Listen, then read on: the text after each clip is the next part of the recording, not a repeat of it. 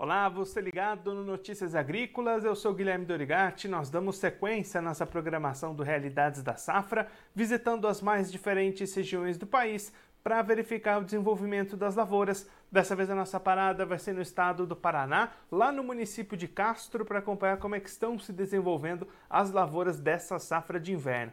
Quem vai conversar com a gente sobre esse assunto é Eduardo Medeiros, ele que é presidente do Sindicato Rural de Castro, já está aqui conosco por vídeo. Então seja muito bem-vindo, Eduardo. É sempre um prazer tê-lo aqui no Notícias Agrícolas. Bom dia, Guilherme. Bom dia a todos no Notícias Agrícolas aqui, todos que nos assistem. Eduardo, conta pra gente como é que estão as lavouras de trigo até esse momento por aí, como é que foram as condições de plantio e esse início de desenvolvimento de lavouras aí na região.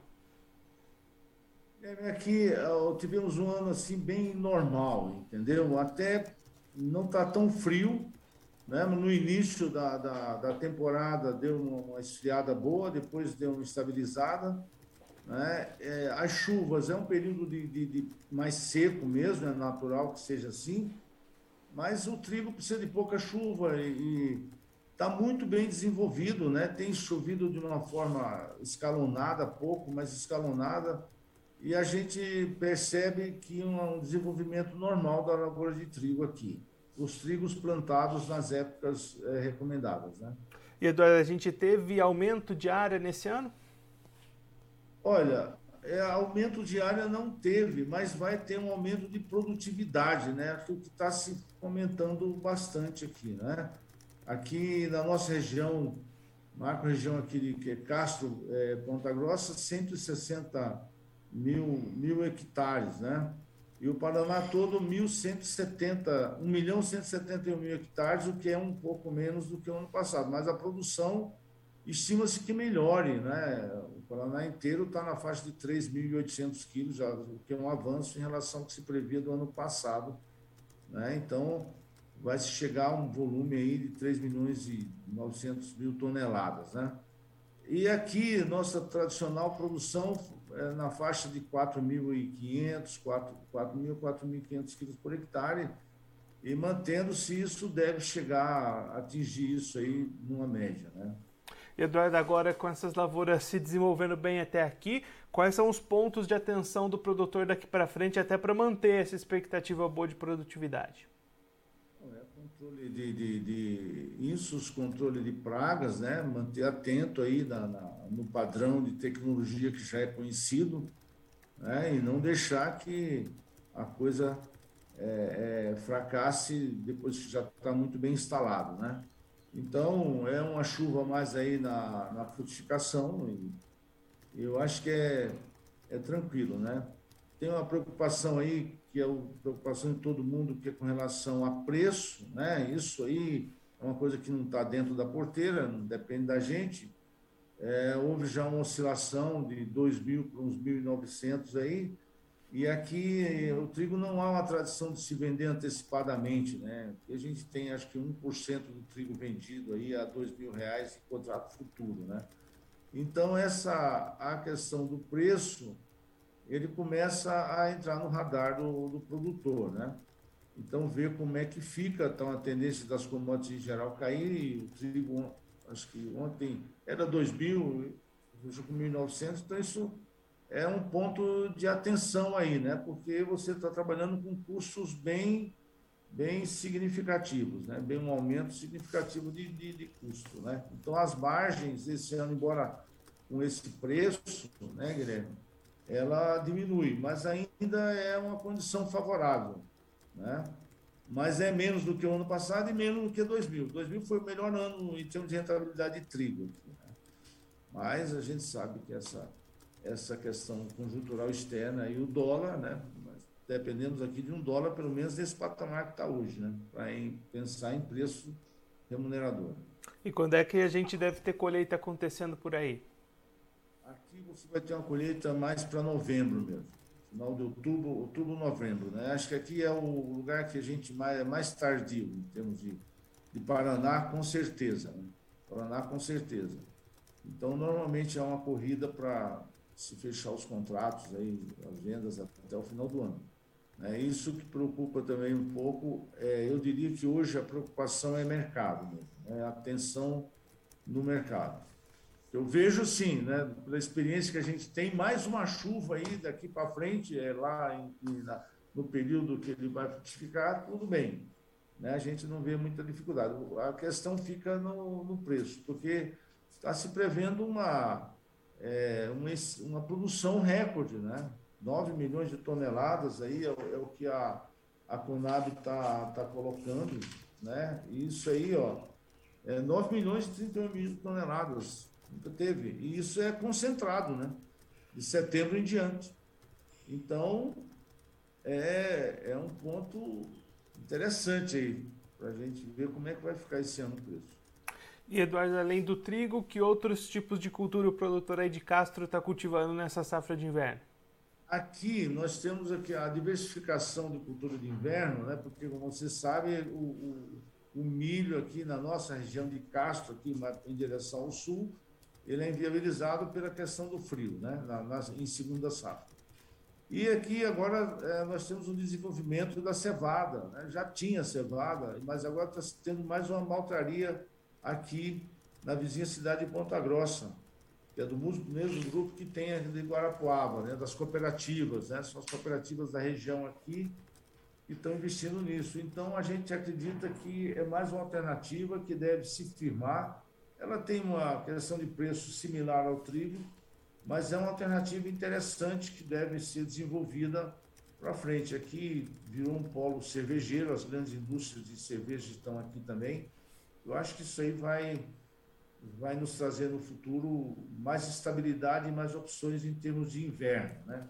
Isso é importante. E aqui é um polo leiteiro muito grande, né? a capital nacional do leite. Ah, então a gente tem, até vai ter a exposição nossa aqui o, o, que vem, e aí, no inverno, se é um, é um lugar muito bom para o azevém, né? que é um pasto é, típico o leite muito, muito importante. Né? Então, e é, e é, bem característico dessa região aí, uma produtividade bem elevada, o que dá essa diversificada também. Né? Então, é o que se faz na ou cobertura de inverno, né? com aveia. Aveia branca também é um produto que está está entrando bem aqui, está começando a desenvolver, então estão surgindo essas alternativas, né? Acredito que também o trigo volta forte e por conta do desenvolvimento de novas variedades produtivas, né?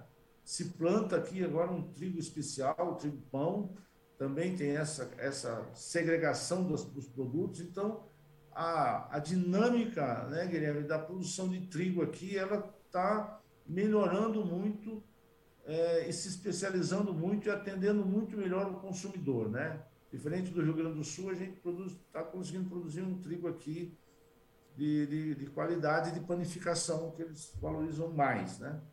E tem moinhos aqui também próximos na região, as próprias cooperativas também têm um moinho próprio. Então, isso e o desenvolvimento de, de cultivares bem produtivas está ajudando a consolidar de volta à cultura do trigo como alternativa de inverno. É o que assim torcemos. Eduardo, mas eu agradeço a sua participação por ajudar a gente a entender todo esse cenário das lavouras aí na região de Castro. Se o senhor quiser deixar mais algum recado ou destacar mais algum ponto para quem está acompanhando a gente, pode ficar à vontade. Eu, eu diria o seguinte: atenção na comercialização, vai ser tenso, mas é inevitável que aconteça é, cuidar da lavoura agora que estão nessa, nessas, nesse ponto de, de controle de insos e fungos e insetos, né? Para que a gente tenha uma produção, atentar bem na segregação do, do produto, né? para obter o melhor, melhor resultado. E bola para frente, acho que, é, digamos assim, é ainda uma lavoura que vai ter o seu resultado, mas com tendência de, de queda nesse momento. Os bons anos, 2020 e 2022, foram os melhores anos, né? Mas vamos perseverar e que a gente vai manter e achar e viabilizar essa, de volta a cultura de trigo como uma grande cultura nossa aqui. Era isso, Guilherme. Um forte abraço para você e para todos aí. Eduardo, mais uma vez, muito obrigado. A gente deixa aqui o convite para o senhor voltar mais vezes e a gente seguir acompanhando o desenvolvimento dessas lavouras aí na região. Um abraço, até a próxima. Forte abraço. Esse, o Eduardo Medeiros, ele que é presidente do Sindicato Rural de Castro, no estado do Paraná, conversou com a gente para mostrar como é que estão as lavouras de trigo nessa safra de inverno de 2022.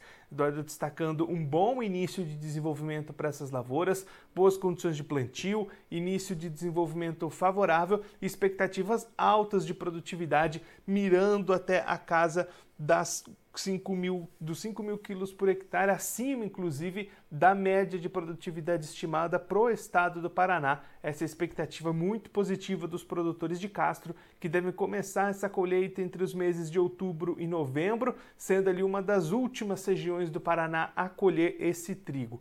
Justamente essa colheita por, pelo final é o que preocupa os produtores da região com relação aos preços.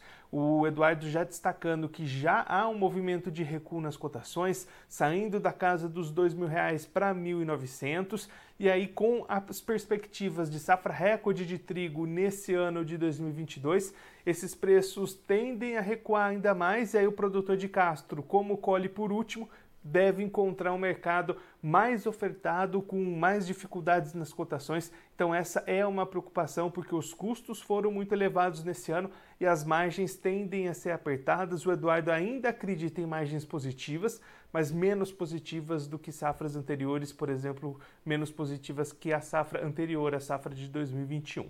Além do trigo, o produtor de Castro apostando cada vez mais na cultura da cevada, a chegada de uma nova maltaria lá na cidade vizinha de Ponta Grossa tem estimulado os produtores de Castro a apostar na cultura da cevada, também a Zevem, também a aveia branca ganhando força lá na região, uma região que não cultiva o milho safrinho, o milho segunda safra, justamente em função dessas questões de clima lá no estado do Paraná, então a aposta é bastante grande nas safras, nas lavouras de inverno.